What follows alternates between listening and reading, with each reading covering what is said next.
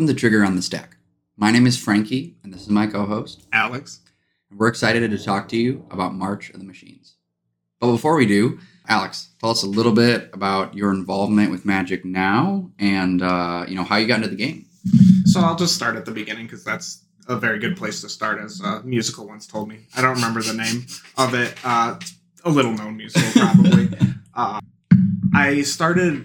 I well, I learned to play the game uh, just in between finals in high school once, and the game just kind of stuck to me. The card that comes to mind the most from that time period before I actually started playing is Tormod's Crypt because that's the card that stuck in my mind, like being a free card that I could play. That was interesting to me because I've always been like strategically minded and I like these sort of games. So I went out and purchased some stuff and started playing in high school, you know, casually and such. And then I eventually got into the more competitive scene, like competitive in huge air quotes because we're talking like local FNMs, nothing crazy. And then I became a regular at a local store and started running tournaments as a TO. And then that store closed, unfortunately, for various reasons. So then I stopped TOing for a little while. Uh, TOing means tournament organizing. It's not judging, it's something else. Thank you, because I, I didn't know what that meant. Ah, yeah, so it's people who run the tournament behind the scenes more. Granted, I did a lot of the judging calls for those too, but I wasn't like actually the so, Alex, where did you go after the uh, the store closed? kind of nowhere. I was in college at the time, so I, I was in college out of town. So I didn't really, I didn't, I came back from college to find out the store had been closed, which was a huge shock for me. So I just didn't do anything. We just went to some other less local game stores to hang out with the old group of friends. But it was never really the same until the current LGS I frequent opened it up. They knew me, they saw me TL before, so I started doing it again. So I spent some time recently digging, looking, and I I'll just cut this long story into a short bit. I am now a level one judge. I passed my judge test a couple months ago. I have since judged two RCQs, not as head judge, but as a floor judge, and I have judged countless events as both a TO and a judge at this point. Probably like 10 years since I started playing Magic. Yeah, that's me. What about you, Frank? Yeah, so I casually started playing Magic with some of my friends at rehearsal in high school. We would just play with whatever cards he had. I can't even tell you what set it was. And from playing that way, I got really into the local LGS that I went to out in Oak Park, formerly the Gaming Goat, now Grandmaster Games. I played in their standard events every week. I played uh, Sultai Aggro, and I played Magic at LGS level from Innistrad, Return to Ravnica block through Amonkhet. Went off to college, didn't really like the store that was out there, didn't have any money to play Magic. so I quit for a time, sold what I had of my cards like right before I got married to prepare for the wedding. And then about a year and a half ago, was playing Legends of Runeterra, the League of Legends variant of Magic, and I was like, oh man, this really makes me miss Magic together. And from there, went to pre-release Innistrad Midnight Hunt, and so now I play at LGS's three times a week, Modern, uh, Draft, Pioneer, and then I'd say I'm a semi-grinder of like the RCQ large tournament circuits. You and I went out to the Energy team event in Ohio. I did the Energy 10K here in the Chicago area. Do about three or four RCQs. Top aided three over the summer, four in the fall, and two this. So yeah, I wouldn't say that I'm like I I not really a grinder, but I like to say semi semi grinder. Um, so yeah, that that's uh, me. Definitely favorite in the terms of formatting. Pioneer Limited uh, is really where I like to spend my time when you're not judging. You know what uh, what magic are you playing? So I've played, oh my gosh, so many formats. I played, do you remember Frontier? No, that was before you. No, that was in between you. Uh, Frontier existed. Uh, it was a format that went ran from M15 forward. Uh, terrible format. Zero out of ten. It was uh, the first attempt Wizards had at Pioneer, and it just was not good. So I played that. I played Pioneer, which is good. Modern, which is also good. I've played Legacy. I am a limited junkie. That's my expertise is limited. Did I say I've played Standard? I guess Standard is still a format. Yeah, I mean, I I play a little bit of Standard on Arena just because I know that the regional championship qualifiers, like the step that's beyond RCQ, they like Standard is coming back to those events, so I try and keep up because of that. But yeah, but other than that, I uh, you know don't don't play a ton of that. A little bit about you know where we're at, where we're playing Magic, our favorite stores. Yeah, so the main store I judge for and play at is uh, Boar's Hat Gaming in Elgin, because I live in South Elgin. Have run or have judged events at Evanston Games in Evanston, Illinois as well. Potentially, maybe running or not running necessarily, but judging events at other stores depending on uh, whether or not they need me and like who is head judging and such.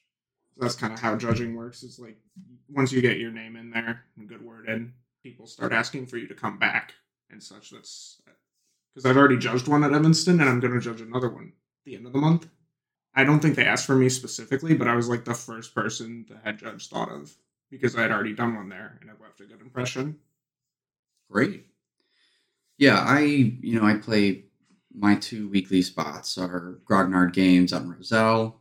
Boar's Hat is where I spend the majority of my time, and then a few places for RCQs like Hyde Park is a frequent Griffo Nest in Woodstock, uh, Pastimes, and then you know whenever there are energy events that are within four hours of driving. Uh, well, Trigger on the Stack, our podcast, just starting, first episode. What, like, what's our goal here for Trigger on the Stack? Well, mainly it's to focus on paper play. A lot of uh, Magic today is centered around Arena or MTGO because, right, that's where streaming lives. And we absolutely think that that's great and fine. But we want to focus mainly on paper magic and how to prepare for paper events, your pre releases, your local LGS events, and then, you know, RCQ season, what that looks like.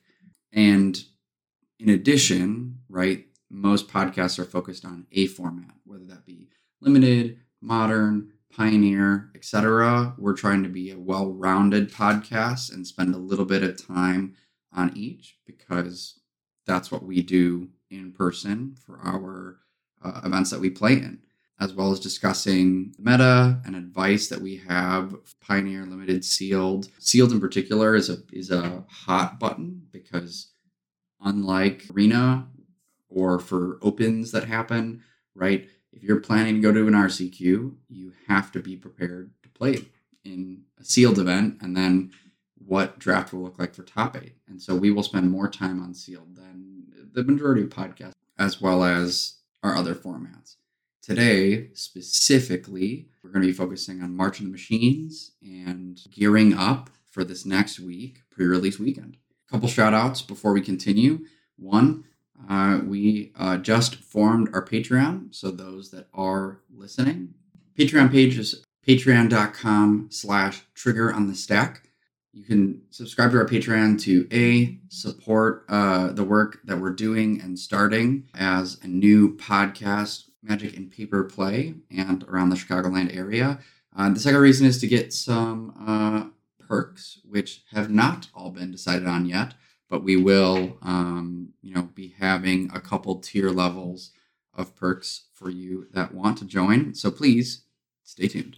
The other thing is if you want to see Alex and myself playing uh, some Magic, we don't have our YouTube channel up as of yet, but a big shout out to MTG Chicago, where you can see a lot of live recordings, point of view recordings of some of my matches in Pioneer and Modern. And if you see the occasional uh, mill deck via grinding station or via just Dimir Mill, uh, it's probably Alex playing against me. So, um, shout out I'm there. a little bit more versatile than that. yes, but for the video's sake, that's what we see you on. Yeah, you're right. Um, so please check out MTG Chicago on YouTube. Uh, we'll release our own channel later. And another thing about our podcast is that we're really big on supporting uh, local stores. We want to not only create content that is enjoyable for anyone listening to our podcast, but we want you to support local stores because of how they've impacted us and they're impacting uh, you know the communities at least here in the Chicagoland area and I'm sure around the country. All right, next segment in our uh, podcast here is to get to mechanics. We're thinking of mom, pre release, and uh, how these mechanics should be thought about by the players so you know you can be prepared for this upcoming weekend. So we have as returning mechanics and new mechanics companion, convoke, incubate, transforming DFCs, backup, and last but not least, battle. We'll have our handy dandy judge, Alex, uh, give us some insight on these. Let's start with uh, battle. Alex, kick us off. All right, so the invasion of Belenon is two and a white for a battle siege. As a siege enters, choose an opponent to protect it. You and others can attack it. When it's defeated, exile it, then cast it transformed. That cast is important because you can counter the backside. So for Invasion of Belenon specifically, when it enters the battlefield, uh, get a 2 2 white and blue night creature token with vigilance. All of the battles do something when they enter. Whether that thing is worth the price of the card or not, it highly depends. And then it enters with five defense counters as well. Just like Planeswalker loyalty, defense counters, when it ticks to zero, the thing is dead. Except in this case, you want it to tick to zero, as opposed to with Planeswalkers, you don't. Question in Yeah. regards to battles is it based off of the amount of damage that's done to the battle or how many creatures are attacking each battle? damage done. You can also, if the, for example, lightning bolt. That's a card everybody knows. You can target a battle with it now because it is any target. It's just an additional target that's been added to the game. If you bolt a battle to zero or less defense counters, it will transform and you can cast it. Don't bolt your opponent's battles. with okay question then an additional question about battles right? One of the battles that you had mentioned is a sorcery. So if you end up bolting are you still able to cast that sorcery? Like you do you have to bolt it on your turn to be able to cast the backside? No, these cards all re- ignore timing restrictions when cast on the reverse side. Uh, otherwise, they wouldn't work. good. That makes sense. Uh, otherwise it would be vastly complicated. Um, but that sounds awesome. How do you think battles are going to be? Like what is your like pulse on how good battles will be? WotC's been pretty good about making the keynote mechanics of the set uh, pretty playable for limited and also relatively strong. This is the keynote mechanic for March of the Machine, and I think it's going to play like a sub game. Uh, you're going to be at higher life totals than you think because the battle counters that your opponents give you factor in, and as a result, I think the format will be a little bit slower than we're used to with Phyrexia All will be one, which according to the data, was one of the fastest formats we've had in a long time. And that makes a lot of sense to me, right? Because even if I'm playing standard and I drop a Liliana, I think, oh, if I'm playing against mono red, great.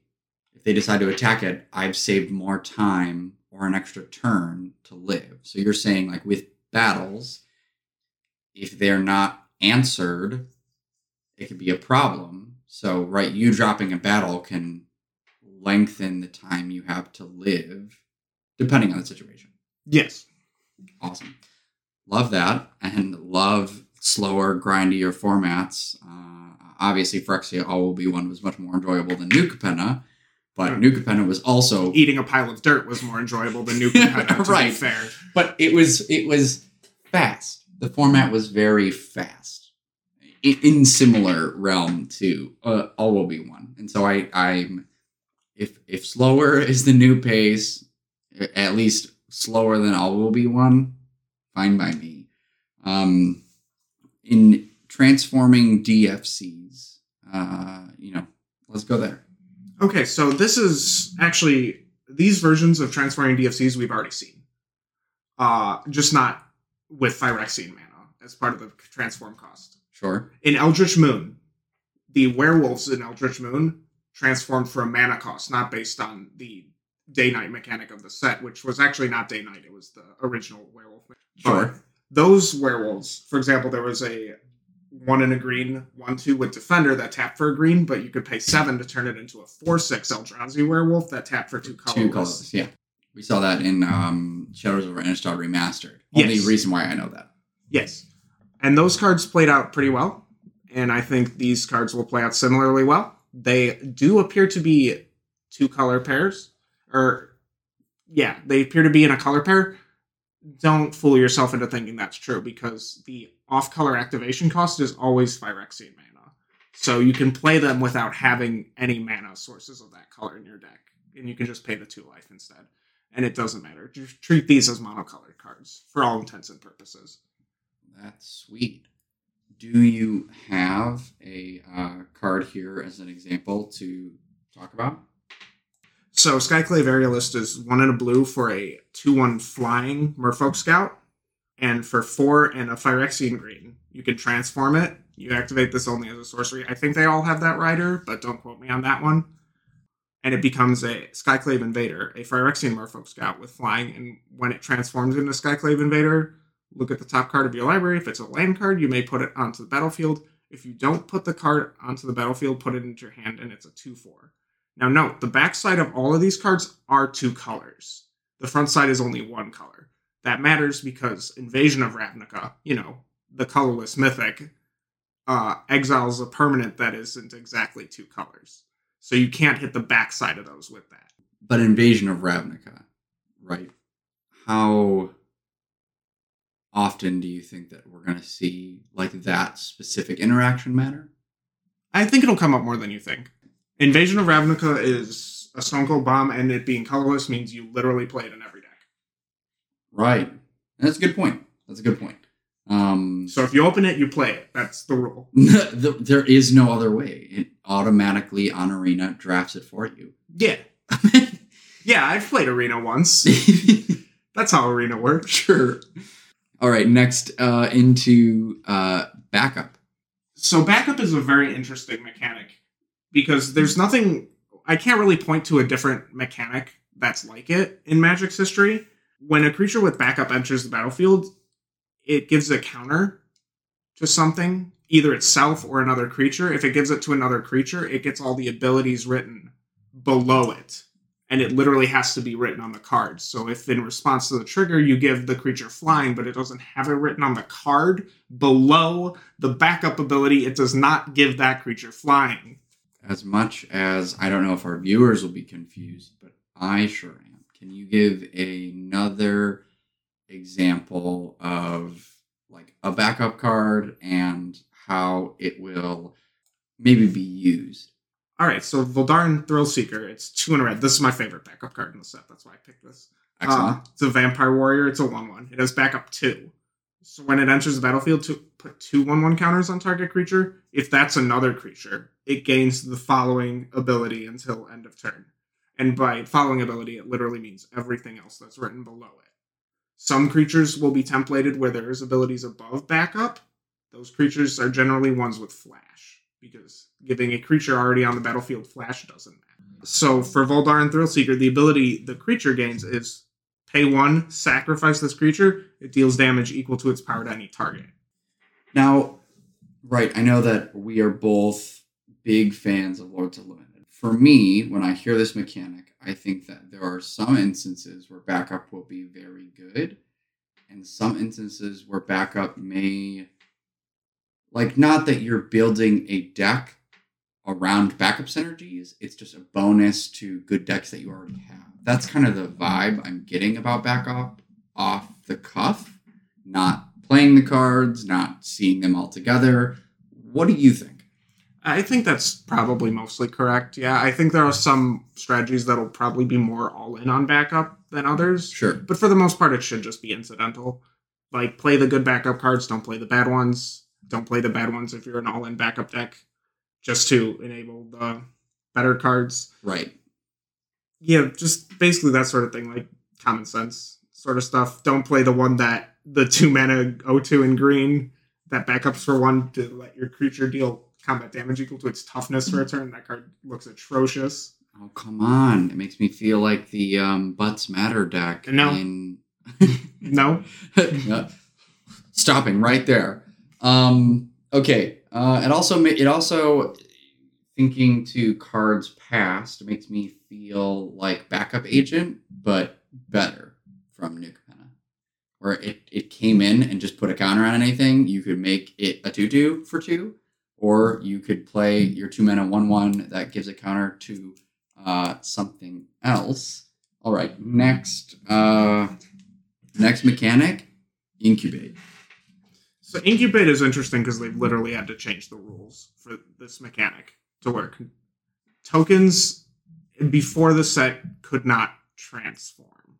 That's not a thing they were able to do. Right. Now they can. Uh, so incubate is a token that starts off as just like a derpy little artifact with some one one counters on it that you pay like three mana to transform it into a Phyrexian zero zero with the one one counters on it because it doesn't exile itself. Sure. All right, Alex. Our next uh, mechanic, incubate. All right, so incubate is a fun mechanic because wizards had to literally rewrite the rules to make this mechanic work. Before tokens couldn't transform, now they can. That has a whole bunch of implications. We're not going to cover that here. Uh, what we are going to cover is this specific token. Uh, so, whenever something tells you to incubate, it'll always be followed by a number. In this case, uh, on Tiller of Flesh, it's incubate two. So you create an incubator token with two one one counters on it and pay two mana transform this artifact. It transforms into a 0 0 Phyrexian artifact creature. Note that doesn't say sorcery speed, which is kind of crazy for this day and age with design. Sure. So you have the ability, right? Your opponent goes to swing. You have open mana, and this artifact transform at instant speed block. Mhm. Yeah, that is going to be uh, definitely tricky, especially in the early days of the format for newer players and older players to just see, oh, look, now this artifact is blocking me. Yeah, it's going to be a lot of uh, feel, feel bads with the onboard tricks sort of thing. Uh, Yeah. But people should get used to that pretty quickly. Honestly, incubate on its own is a pretty simple mechanic. Like that's literally all there is to it. It's just this token and it transforms. Hopefully, hopefully each pre-release kit comes with an incubate token because if not, oh boy, yeah, what a nightmare. It's like that one time they forgot to put energy tokens in Kaladesh in the first print run of Kaladesh. And they required at the major tournament that you have energy tokens and not just have dice. So they were selling for like four or five dollars at vendors because they just didn't print them for some reason. Right. Well, the vendors did well that day. Everyone else Yeah. felt sad. Yeah, it was really stupid though. um, awesome. Next mechanic I am most excited to get to. It feels like it's going to be uh, very broken in regards to a limited format, especially for decks that are going to get creatures on board and early. But I'm also excited for the implications that this mechanic has for constructed play as well. I am of the opinion that Convoke in this set sucks. Really, tell me more. Uh, so Convoke is uh, historically has been a green white mechanic. It was the Selesnya mechanic in the first set that Selesnya appeared in, Ravnica City of Guilds, uh, and came back in M15 as the green white mechanic in that set, and then came back again in the the third Ravnica block. I mean, I'm particularly familiar because I play, uh, and I did this past week in modern uh, Chord of Calling, uh, which is a very common uh, modern card for for convoke. But uh, yes, it is definitely sweet to uh, play a one mana dork and then use that one mana dork to tap for convoke.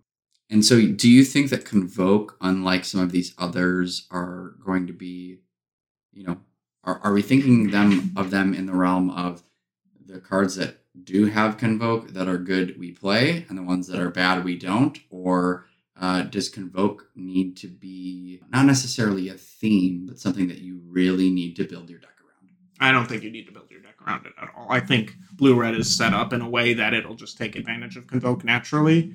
Uh, that being said, I think a lot of the convoke cards are poopy, like I stated previously. So only play the good ones. Sure.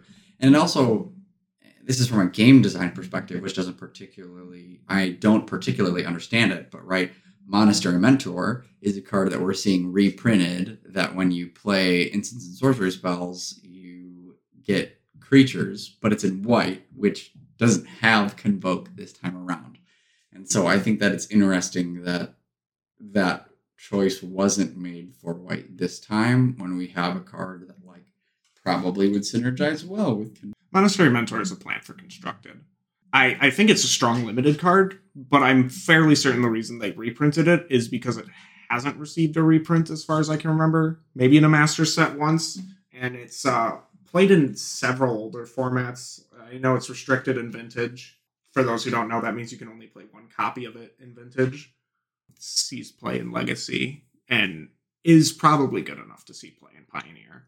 Yeah, maybe. I mean, the decks that I think that it would be played in is right. We have blue red like young pyromancer variants that are not necessarily A tier. They're probably like B, C fringe decks. There was one good deck that I think at the Energy 10K played, you know, blue white pyromancer. Maybe they splashed Jeskai for that, but I think the card is very powerful, but I'm not sure that it particularly mechanic that we are familiar with. Uh, haven't seen, I personally haven't seen in limit. So, Companion is Wizard's biggest mistake in the past decade, which is saying something because Throne of Eldraine is still less than 10 years old. Companion originally was you could just cast it from the Companion Zone, which is, and you just pay the cost and it go into play. They quickly changed that because it was broken. To you had to pay three mana to put the companion in your hand, and then from there you could cast it. Still broken, but not not as, as much. Grievous. So yeah, yeah. Uh, it's not uh, turns turn one Black Lotus, play Lurrus, play Black Lotus again. Uh, ruin vintage for a while. Where do, you, uh, where do you think this is going to fit in? Uh, you know, fit in our limited realm. So companion is returning on cards that have already had Multiverse Legends slot, which there's one in each pack. So that's why I decided to include it here because we have several that are like good. We have Obosh the Prey Piercer, Lurrus is returning, Keruga is returning, Jegantha is returning, Yorion is returning, and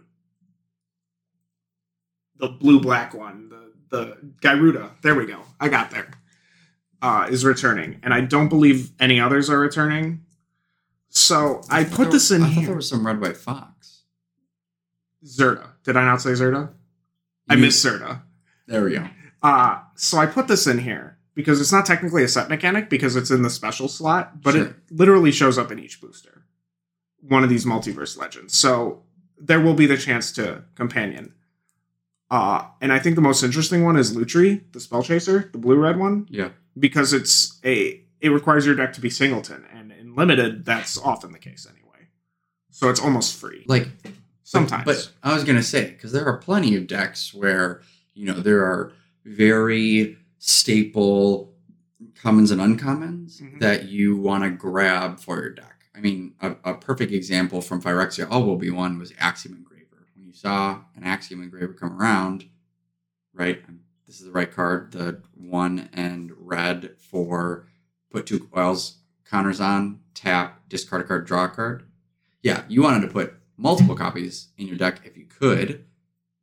Do you feel like it will be like Lutri will make an appearance with, you know, some of those cards surely running around in the format?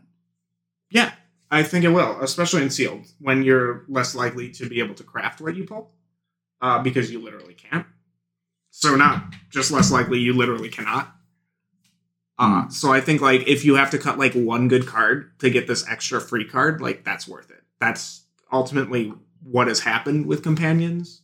Uh, I think a couple ones to watch out for that are traps are Lurrus. Luris is good and constructed, not good and limited as a companion, and Keruga is just bad as a companion. You put it in your 40 by all means but do not put it in the companion zone because then you're not doing anything with turns one and two, and that's pretty bad.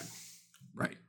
And with limited in the past, I mean, it's been for a while now that if you aren't interacting or you don't have interaction for turns one or two, you usually are too far behind to catch up. And that's been the case, I'd say, for a while. Like, limited is a faster format than it used to be. So you can't, in most formats, just derp around until turn three or four like you used to. Mm-hmm. That's because the most of the cards Wizards prints now at common and uncommon don't suck. right. Yeah. It's not your uh look at my four mana. All right. Well, Alex did hint to this previously uh, with talking about companions, which leads really well into our next part, which is how packs will work. So, uh, draft boosters look a little different uh, with uh, battle and some of these cards that we have returning. So, there is going to be one rare or mythic rare in each pack. There will also be a slot dedicated to the Multiverse Legends slot. Each booster, each draft booster contains a Multiverse Legends card. There are 65 of them uh, that are all different 20 in the uncommon slot, 30 in the rare slot, and 15 in the mythic rare slot. Then there will be one slot for a battle card, one non battle double face card, three to five uncommons, including double face cards, battle cards, and multiverse legends cards, and then eight to nine commons. That is generally how the packs will look. Only additional exception is that in a third of the boosters, you'll find a foil of any rarity replacing a common. Uh, dual lands will replace a basic land in about 50% of the packs, and that wraps up how you know packs are going to look like for uh, drafting. Do how do you think that this may, you know, with all these different slots, affect pick order?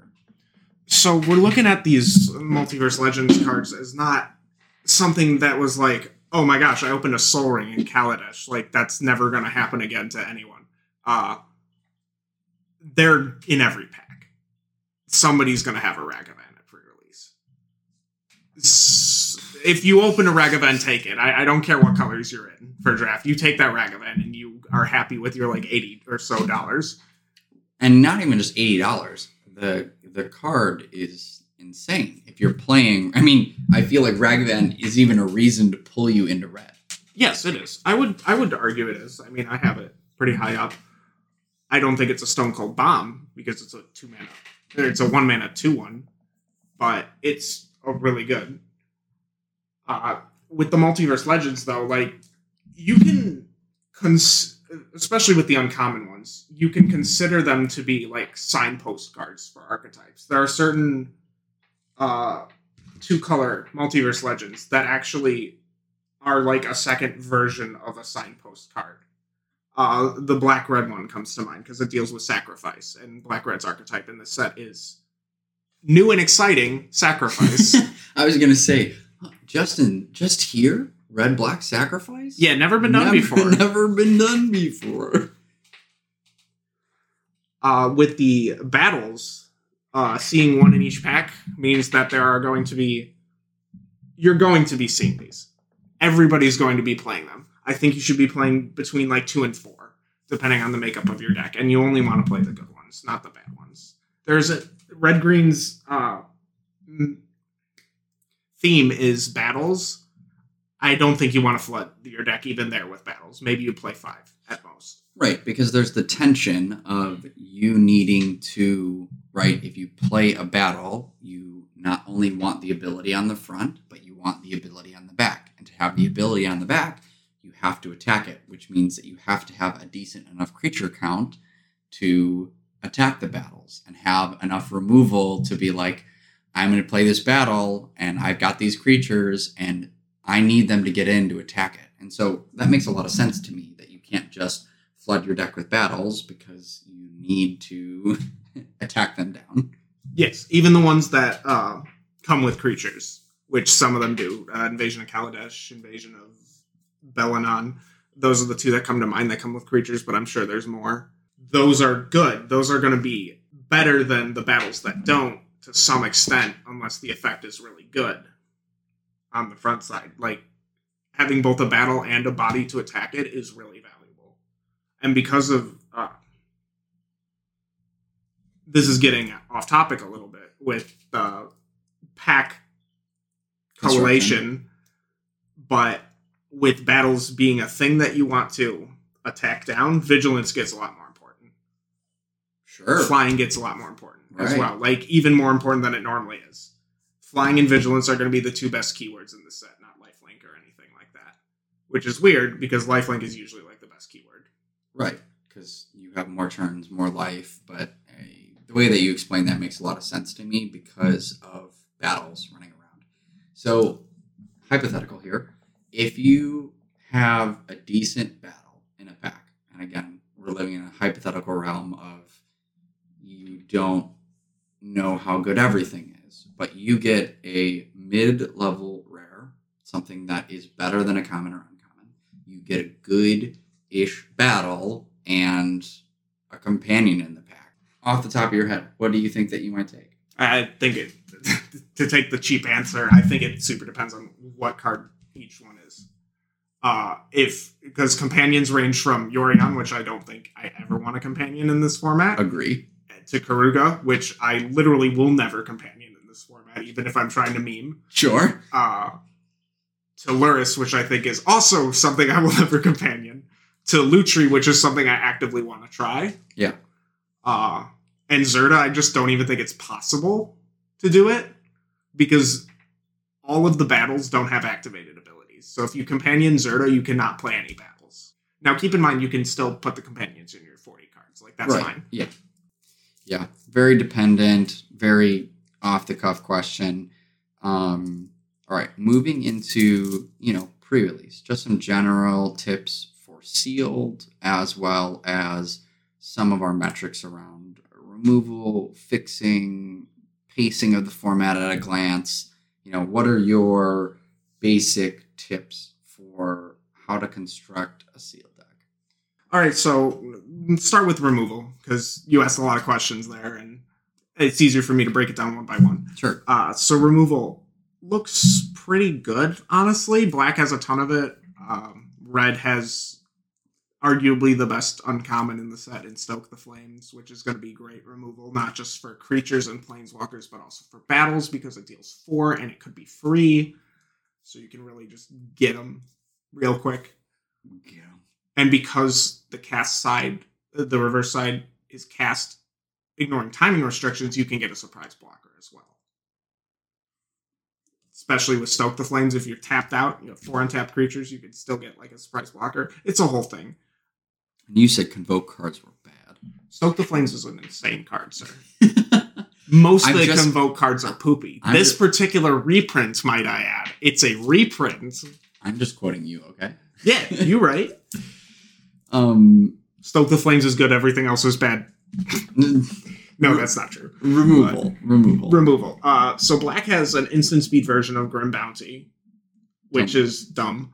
Grim Bounty. Grim Bounty, four mana, destroy creature, make a treasure. Ooh, But this time it's at instant speed. It also destroys planeswalkers. Uh, which is important nowadays. mhm. And then we've got the interesting question here is because all the battles. So the interesting thing is that board wipes are normally not good in limited. Uh, at least they haven't been historically. I think here they're gonna actually be playable because a lot of the board wipes, especially the damage based ones, do it to players or not players, planeswalkers, creatures, battles. Uh, into the fire deals two damage to each creature, planeswalker in battle. Uh, Sunfall is a five mana uh, exile all creatures, incubate X, where X is the number of creatures exiled that way. That card looks very good. Right. So you could, in theory, have a battle on your opponent, wipe their board, incubate a ton, Mm-hmm. and then be ready to fire in at the battle that you place on your opponent. Yes. Also, if you have more than if you have seven or more mana, you can have an incubate token already. Wipe the board with that, and then kill the battle by transforming the incubate token. Sure. It's just got to be a different one because summoning sickness will still apply to that creature. Mm. So that was board wipes, which is usually not an important part of removal, but I think worth mentioning here. For fixing, we have Skittering Surveyors back from Dominaria, which was one of the best commons in that set. And I think is going to be secretly one of the best commons in this set, at least how I'm hoping the set plays out. Because there's a lot of cards, especially in the Multiverse Legends slot, that are three or more colors. Uh, a lot of the mythics in this set are three or more colors. The team up cards, like Borborygmos and Fblthp, uh, Thalia and the Gitrog Monster, those are all three color cards. Right. And those are all insane. You're Oh. going to want to play those. Oh yeah, Thalia and the Gitrog monster is something that I'm even excited for in the constructed scene, and I'm sure. I mean, it just feels like Glissa reprinted again. What do you mean by that? Glissa Sunslayer, First Strike Death Touch. Thalian Oh, yeah, yeah, yeah, is yeah, also yeah. Okay, First Strike Death Touch. Okay, yeah. And there's just right they just have different abilities at the bottom whereas thalia and the gitrog you have the ability to sacrifice creatures or lands and play additional lands to draw cards where when glissa sunslayer does combat damage to a player you can lose a life and draw a card or destroy Who cares? yeah doesn't matter That's in the last set. Nobody cares about that anymore. yeah we're past one it's all about moms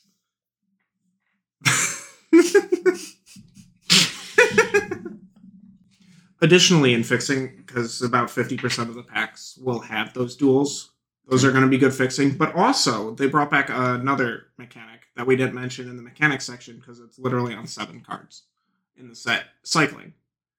Uh, there are two cards in green that have just generic cycling uh, pay the cost, discard this card, draw a card. And there are five cards, one in each color, that have land cycling. Uh, they cycle to get the land of their respective color. Now, note it's not basic land cycling. And I believe these are the first cards in Pioneer that can cycle to get. They're all commons as well. So you're going to get them. right And I think it will enable splashing, just like the one card from Neon Dynasty enabled the splash of Imperial Oath in literally every deck because you could discard it to go get a planes. oh yes the samurai the Mhm. vigilant Sunblade Samurai. yeah yeah yeah Uh, these cards will enable interesting splashes in your two color decks if you open like a Thalia and the Gitrog monster, and are in one of, and are in a color pair within those three colors. Yeah, that seems important to me for playing uh, some of these three color cards. Mm-hmm. Or five color cards if you're me and are going to be degenerate and try to win with five color decks. Bring in Meme Town along. I'm not even sure it's a meme in this set. That's the thing. I think it might just be the real deal. Is there a Terramorphic Expanse variant? Nope. Yeah, without the Terramorph- Terramorphic Expanse variant or like Terrarium from Neon Dynasty and with no duals whatsoever, I feel like it's. I'm happy to face you and magically lose anyway. Yeah, that'll happen. Um, so tell me about right. We did talk about removal, fixing. Um, you know, building. This is a little bit around like I crack open my sealed pool. What pulls me in a direction? Right. We want to play fixing. If uh, you know, we're going multicolor. We want to uh, play removal, but how? What's the pace of the format? Do we feel like we need to be two drop heavy. Um, I know we said it's going to be a little bit slower, but tell me a little bit more on that. I think that most of the one drops in the format actually look pretty bad, which is rare these days. Uh, usually they're pretty good about making the one drops playable, and I think this is more back when they made all the one drops unplayable. Most of the ones I've looked at, with the exception of Ragavan, seemed. So I think the format is slower than one, as I think I mentioned earlier. Right. Uh, and it's probably slower than, at least I'm hoping it's slower than most of the formats we've had recently. More along a like Strixhaven type Oh, of f- format speed where we could easily play these eight and nine mana cards. No problem. Uh, I think 10 mana is a little bit unreasonable. Sorry, Jin-Gitaxias. um, great. So then, right, you're at pre-release. You're opening up your packs. What do you feel like is going to be the most three important things for how you decide on what to construct your deck. I'm gonna look for my rares and mythics first. Yep. See what see what the strongest bombs are. See what pulls me in a color. And we feel like this will be bomby, like similar to, I mean, not like Crimson Vow, but that the bombs are, you know, worth looking at first. Yes. I mean, I'd say that in any format, they're worth looking at. Uh, Crimson Vow was just an outlier in the sense that Dreadfeast Demon is an atrociously designed card and was a mistake uh, for limited. The fact that it was a rare was disgusting. Uh, and Lisa from the previous set was also disgusting at rare and should have never been printed at rare in the first place. But other than those two, Wizards has done a pretty good job of not making egregious rares, and I'm pretty certain most of these will not be egregious. The mythics should be more powerful, and they are. The Multiverse Legends slot should probably be a little bit more stacked than it is. Great. So you're looking at rares first, next two things. Because there's bombs. There's going to be bombs. There's a lot of them. There's a whole slot that's literally just bombs. You want to be able to remove those things. So you're going to be looking at your removal and see how it lines up with your bombs. It's okay to be playing a removal like deck if you have the ability to go over the top of your opponent. Right. Like you're Uh, top decking better cards than they are. Yeah. And then you're going to be looking at fixing if you're uh, just to see if you can play your three color bombs, your four color bombs, or if you're me, Niv Mizzet Reborn, uh, Sure. and just trying to jam every two color card you have in because I like bad things. Or if you have Invasion of Alara, which I think is actually a quite a playable card in this format, even though it has seven defense. That's how the backs the backside reads cast this, you win the game. And to be, um, you know, very forthright with the people that listen to our podcast, Alex says that he likes to do bad things, but we have a week buy set at our local game store, a league for limited. And Alex is far and away, despite the fact that we are both like limited junkies, we're listening to podcasts, trying to be better, far and away ahead of the rest of us, and is about to win his second Third. uh, third limited um, title, uh, league title in a row. So oh, he says he second in a row, do- third total. third total. He says he likes to do bad things, but in reality, his bad things um, really work. So don't be fooled. Um, but okay, just build your mana bases responsibly if you're doing dumb things. Yes. Um, and now let's get to the meat and the potatoes. The majority of what our limited decks are going to look like, built through commons and uncommons. We have outlined in this next part of our podcast the top commons and uncommons, in our opinion, in uh, the five color pairs. So, Alex, uh, white commons, uh, let's uh, kick us off. I'll cover our Okay, so in the first slot we have Realm Breaker's Grasp, which is the pacifism variant for the set. It looks very strong. This seems like a slower, grindier format, so pacifism variants get better. The Rakdos Sacrifice deck does exist. Just be aware of that. All right, now that we've talked about just general tips on how to build your seal deck, we're going to jump into the meat of the potatoes, the meat and potatoes of our. All right, Alex, we've covered removal, fixing, pacing, how some general tips on building your deck on what we look at first. Um, lands. How are you looking to construct, uh, you know, lands in your decks? I'm looking for 17, I think, here, maybe 18 if I'm playing five color. Arixmethes, the Slumbering Isle, is a legendary creature in the rare slot for the Multiverse Legends that comes in as a land. I would never count that as a land, though, because you have to pay mana for it. Sure. Great.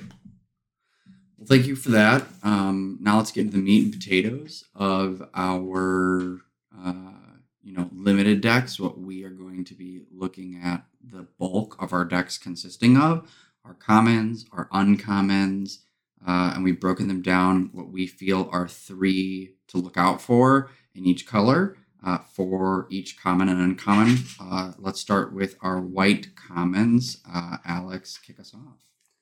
So we have Realm Breaker's Grasp as like the first white common to watch out for. It is one a white for the pacifism variant enchantment or enchant artifact or creature.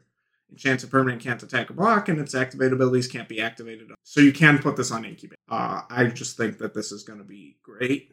It's been fine to good in most sets that it's appeared in, and the fact that we can hit artifacts here is better. The next one up is Knight of the New Coalition. We've seen this card before in a core set uh, by a different name. Four mana 2 2 with Vigilance. And when it enters, it makes a 2 2. So you get two bodies with Vigilance, which is super important for this format. Granted, they're both 2 2s and it's four mana, but like four mana for four power with vigilance split across two bodies is good. And the last common, oh, Alabaster Host Sanctifier. This is a functional reprint of 60 million different cards in Magic's history. It's a 2 2 with lifelink. There's nothing funny about it. I just think that this is going to be a good card. Uh, it's always been a good card. It's always been an overperformer in the sets it's appeared in before, and I'm just going to start it highly. Yeah, I think it's also high as well. I'm probably not seeing it as high as you are, but that's only because of your right discussion on vigilance and flying, the evasion being better to hit battles and um, you know protect battles. But no doubt, I still think it's something to. Worth noting, it is also a Phyrexian, which matters for Black White because Black White's thing is Phyrexians. Moving on to our uh, uncommons. First, we have uh, Seal from Existence. Uh, one and double white. When Seal from Existence enters the battlefield, exile target non-land permanent and opponent controls until Seal from Existence leaves the battlefield. Uh, this is always a great card. All of the formats that we see, this kind of like O-ring type variant, but for any non-land permanent. But what also makes it very good is the fact that it has Ward 3 on it in addition. Uh, that means it also can not only take something, but have uh, the ability to protect itself. Paying Ward 3 will be a lot. It might even take a turn for you to get something back if it's Worth noting because the mana cost is one white white as opposed to two and a white like the previous versions we have seen. This is not a splashable. Next, we're going to move on to uh, blue. So blue looks mopey at best in this set. Uh, so it's kind of hard to pick a top three, but I think I managed to get pretty close to how I feel about it. So in uh, slot one, we have uh, Cyber Cryptomancer. It's a backup card. This is one of the cards with flash that has backup written below it. So it's one in a blue for a 01 Moonfolk Ninja with flash and then backup one. So as we discussed earlier, with the backup, when you give the counter to something else, it'll only get the abilities below it. It will not get flash.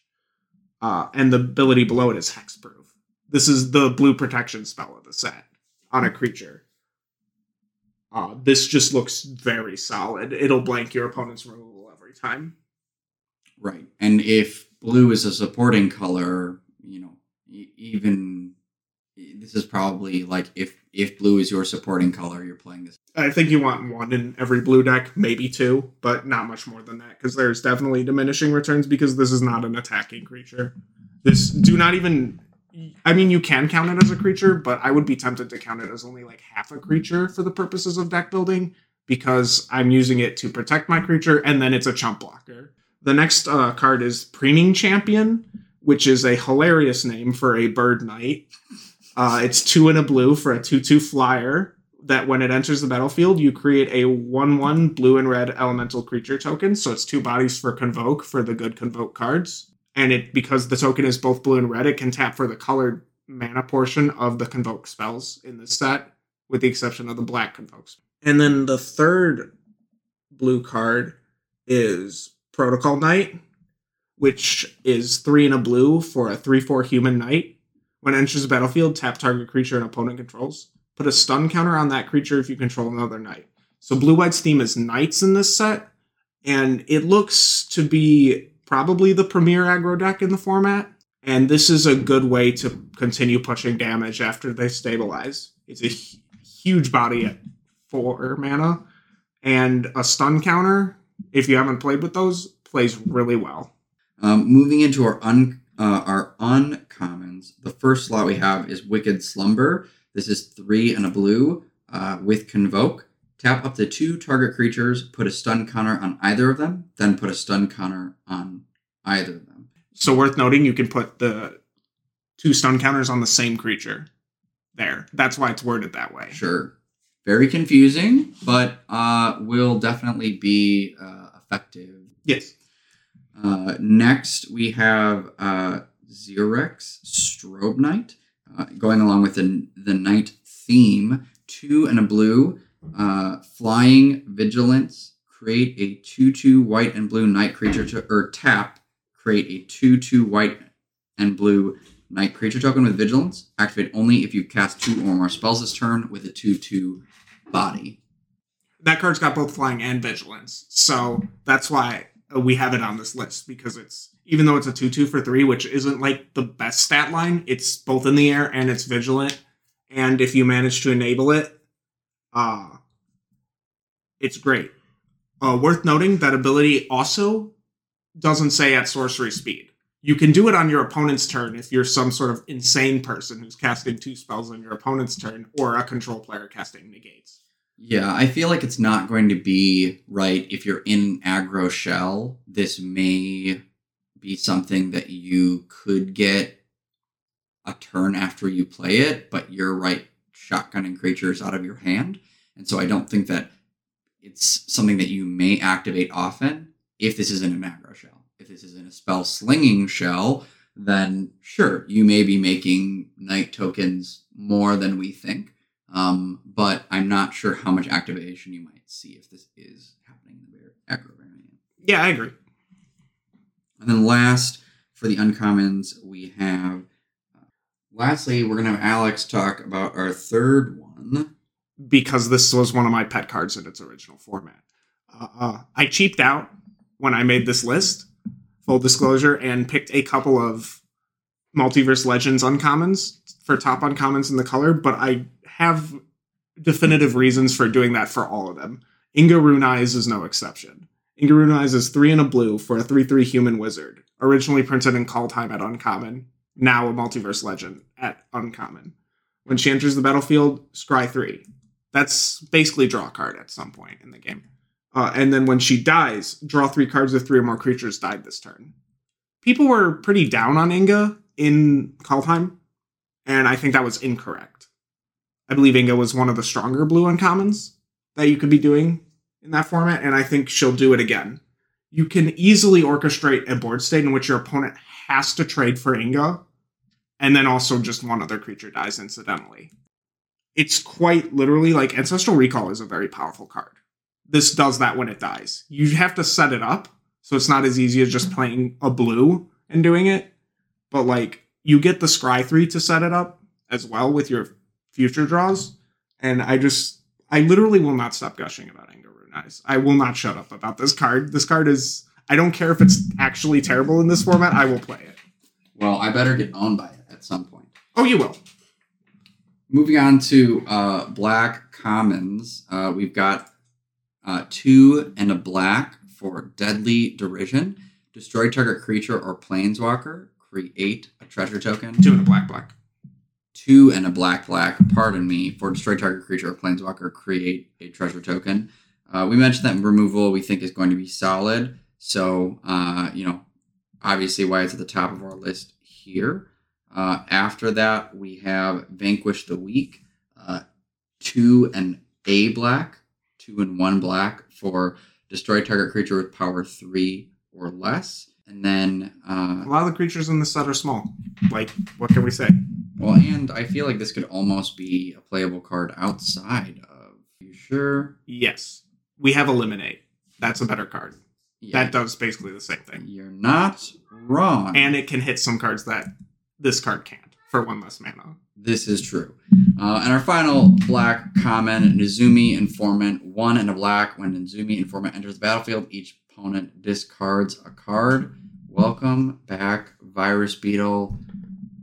But we don't have the again. But we do love Nezumi Informant in every format we see. Uh, this is actually the first time this card has been printed.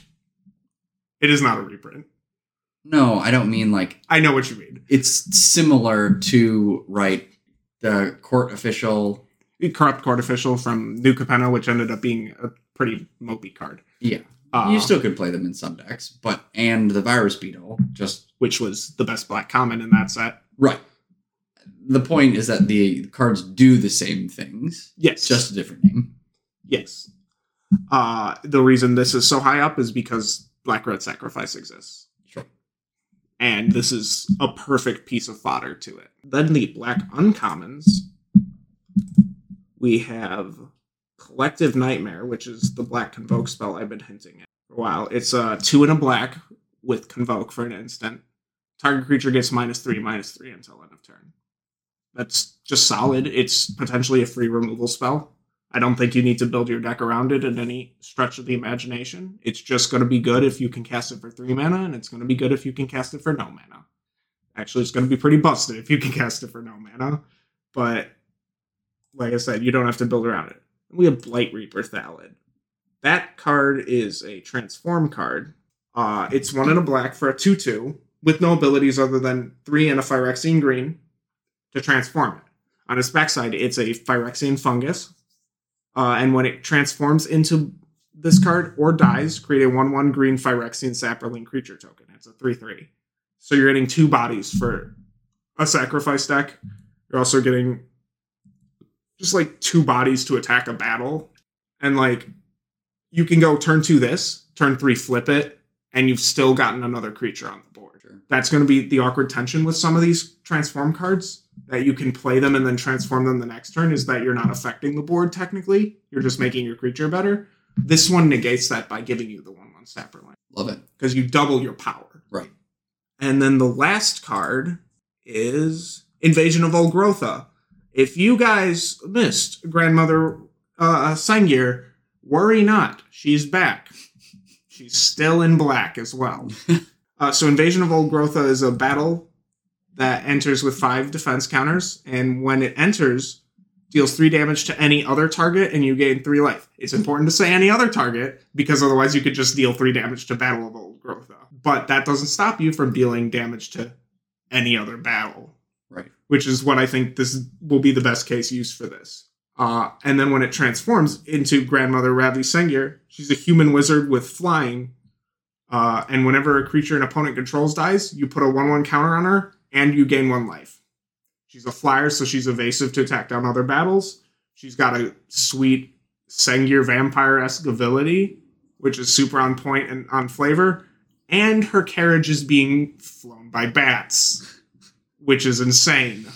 Bats. Literally insane. The bats call to her. All right, moving into uh, the red commons. Uh, one that I'm very jazzed about is Volcanic Spite. This is one in a red. Volcanic Spite deals three damage to target creature, planeswalker, or battle. You may put a card from your hand on the bottom of your library. If you do, draw a card. This is at instant speed. It's three damage to creature, planeswalker, or battle. And if there's a card in your hand you don't want, you can dis you can not not discard it, put it on the bottom, and get another card. This is going to be such a high pick. It's also going to be constructed playable because the version of this from Ikoria is has already seen some French play in Pioneer, Sure, and this is strictly better than it strictly better. because it can hit battles as well. Next, we have Thrashing Frontliner, one in a red, trample, 2 2. When Thrashing Frontliner attacks a battle, it gets plus one, plus one until end of turn. As we are anticipating with battles being something of uh, importance, uh, the plus one, plus one, and trample both really, ma- both really matter. Last, we have uh, War Trained Slasher. This is three and a red, a 4 3 with Menace. When War Trained Slasher attacks a battle, double its power until end of turn. I don't know many battles that are going to survive 8 damage, or None of them. you sack uh, two creatures. Um, red so far, uh, especially in the common slot. Uh, so for uncommons, we have the mythical Stoke the Flames, four mana for red instant, two red red, deal four damage to any target with convoke. Pretty simple, pretty straightforward, crazy good. Saw play and constructed in standard when it was in standard. Uh, then we have Invasion of Regatha. This is a three mana battle, but you're not going to want to play it on three ever. It when it 'cause- because when it enters, It deals 4 damage to another target battle or opponent and deals 1 damage to up to one target creature. That alone should be able to take down most battles. And then it flips into Disciples of the Inferno, which is a it's a 4 4 with prowess. And if a non creature source you control would deal damage to a creature, battle, or opponent, it deals that much damage plus 2 instead. Honestly, I was in from the front side alone. Yeah, I mean, like that- everything else is gravy. right. And then the last one is Khenra's Spellspear. This is a card I'm excited about. Uh, it's a one in a red for a 2 2 trample with prowess. And for three and a Phyrexian blue, you transform it. This one says activate only as a sorcery, as they all do. And then on the back side, it's a 3 3 with trample, ward 2, prowess, prowess. This is the first instance of a creature with two separate abilities of prowess, That's- which do trigger separately, as the card says. All right, moving into green, our commons. Our first one being Cosmic hum- Hunger. One into green, target creature you control deals damage equal to its power to another creature, planeswalker, or battle. We see this variant a lot in most formats, except we don't. We usually see it between creature and creature.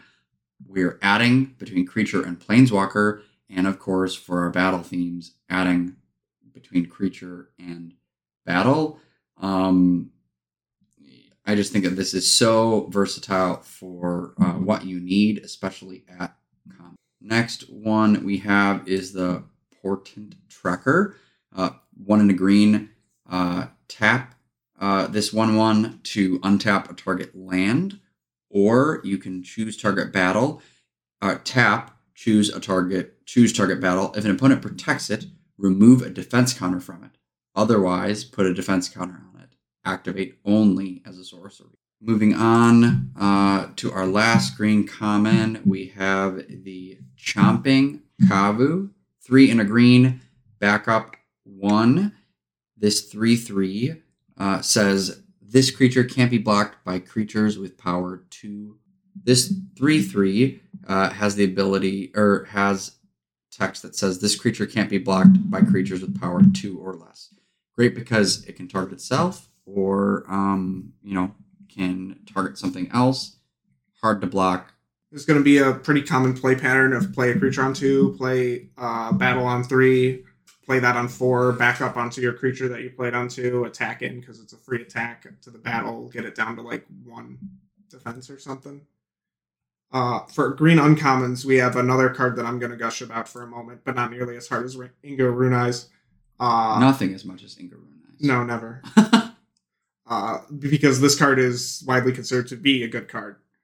It's Renata called to the hunt, back from the grave of Theros Beyond Death. Uh, for two green green, get a legendary enchantment creature demigod. Renata's power is equal to your devotion to green. Each uh, green mana symbol in the mana cost of permanence you control counts towards your devotion to green. And each other creature you control enters the battlefield with an additional plus one plus one counter on it. It's a star three. Uh, this card was insane in this format, and it will be insane again here. The additional plus one plus one counter on every single creature you play is powerful, to say the least. The second one we have is Tandem Takedown. This this card's sweet as well, uh, and not splashable in the slightest. one green green for an instant up to two target creatures you control each get plus one plus O until end of turn. They each deal damage equal to their power to another target creature, planeswalker, or battle. Now, fun rules thing about this. If one of the first two targets becomes illegal, the spell will still resolve. If both of the first two targets become illegal, the spell will not resolve. If the third target becomes illegal, always good to have a judge on the podcast scratch that actually, hold on. The third target becoming illegal actually doesn't fizzle the spell. What it does is it just gives your creatures plus one plus O. oh sure Sorry, it'll fizzle the fight sp- the fight part of the spell. I was not specific enough there. Uh, and then the last one we have for my stupid life, and also just a good card in general, Invasion of Zendikar. It's a four mana, three defense battle. Uh, enters the battlefield. You search for up to two basic land cards, put them onto the battlefield tap, then shuffle. What? Uh, And then we have a Awakened Skyclave as the back, which is a Vigilance Haste 4 4. And as long as it's on the battlefield, it's a land in addition to its other types, and you tap it to add one man of any color. This card screams play five colors to me, Sure. and this is the card I will be using to play five colors. And I think that that's going to be just a key for the format is that obviously we think that battles are going to be good, but battles that have strong both sides are just going to be um, very highly contended, in my opinion. Yeah, I mean, we're just looking at a, a better version of explosive vegetation here. And explosive vegetation is not usually a limited card you want to play, but in this particular format is something that interests me. Uh, we're going to move into just talking a little bit about some of the rares and mythics that uh, should pull you into uh, these colors. Uh, we're not going to discuss like what the cards do, just putting it out there that these cards specifically, if you see them, hey, they should probably uh, pull you in uh, direction. So for white, Elesh Norn, Archangel Elspeth, and Boonbringer uh, Valkyrie. Blue, we have Zephyr Singer, Chrome Host Seedshark, and Invasion of Segovia. Black, I can't even pronounce this. Skithiryx. the Blight Dragon, Sheoldred, and then Invasion of Innistrad. Red is Rampaging Raptor, Urabrask, and Urabrask the Hidden. double Urabrask. And then for green, we have Goreclaw, Terror of Qal Sisma. Kalsisma. Thank you. Vorinclex, and the Ancient Imperiosaur. Imperasaur. So close with these names. Uh, lastly, I just want to remind players that uh, for the more spiky listeners that we may or may not have at this point, uh, pre-release is supposed to be fun. Don't be a douche.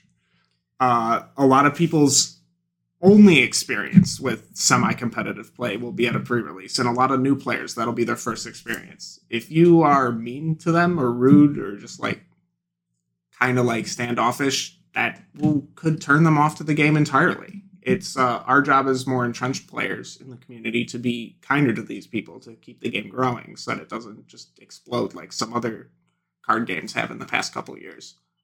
And in addition to that, right, you not only get people that are excited about the set, are limited junkies, are wanting to see how these new cards will affect um, uh, the competitive environments and the constructed environments, but also your commander players that are wanting to get some of these cards out of packs to play in their decks. And so, in addition to new players, you're also getting some of your casual Magic players that are just wanting to come out and just are just as excited for the new set as you are. And so we just ask that you try and keep that in mind as you're heading into uh, your pre-release weekend.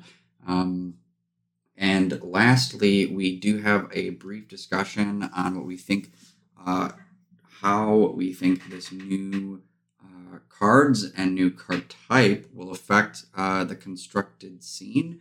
I personally want to know. Uh, right now, I'm playing five color mid range, the Bring to Omnath deck and Pioneer, and I'm wondering how Bring to Light is going to be uh, affected with battles. If I can play the backside of a battle, uh, to be uh, discussed. Not sure uh, your thoughts on that, Alex, but I'm just you know jazzed to see how some of these cards are going to affect uh, play. I think in particular, the set doesn't look like a set that's going to hit modern, but I think it is a set that is going to really change the way that Pioneers played. For sure. And standard, of course, if people still care about that format. Oh yes, I mean standard for sure is going to be shaken up, no doubt. But uh, you know, what do you think? You have any brief thoughts on uh, how we might see uh, changes to construct? So I don't know how the bring to light interaction works with battles offhand. Uh, I haven't done my due diligence on that part yet uh, because I've been very busy. You have time. Yeah, I mean, I'm I'm gonna find out at some point, and I'll let you all know when I do. Uh, other than that, I think that like if there's like a couple cards I've mentioned here and there that I think are constructed playable, but for the most part, I honestly don't know how this set is gonna affect it. I think uh, we could see the rise of a non-Greasefang Abzan deck in Pioneer that's not playing Siege Rhino and is just playing Thalia and the Gitrog monster instead. I've been curious to put that it may be bad, may be bad, but I've been really thinking of right. We've seen a couple variants of humans, of Bant humans, of four color humans. Thalia and the Gitrog monster is, uh, in fact, a human. And I don't think that that's probably the best shell, but I think that there is already shells developing around Glissa. And I think that Thalia and the Gitrog monster might be another reason to splash Thalia and, and uh, splash the white for Thalia and Gitrog because they're both two houses that you can't really block and can't really swing into. Yeah, I mean, that all makes sense to me. I am admittedly more out of the loop on constructed than you are, so I usually defer to you for this sort of thing. Right. I'm just here to be the pretty little limited player and the judge. Well, uh, on that note, uh, for those that have tuned in to our first podcast, it is a little long with us introducing ourselves, but we do uh, appreciate your support. Uh, let us know uh, if you have any comments or feedback about uh, this first episode and things that you might want to hear in the future. This is Trigger on the Stack, your podcast for paper play, limited, and uh, constructed. Thanks so much, and uh, you know, come back again. Bye. As we wrap up, I want to thank Nancy Steroids for creating our intro and outro music, and thank MTG Chicago for helping edit our podcast. Thanks so much, and give us a listen again soon.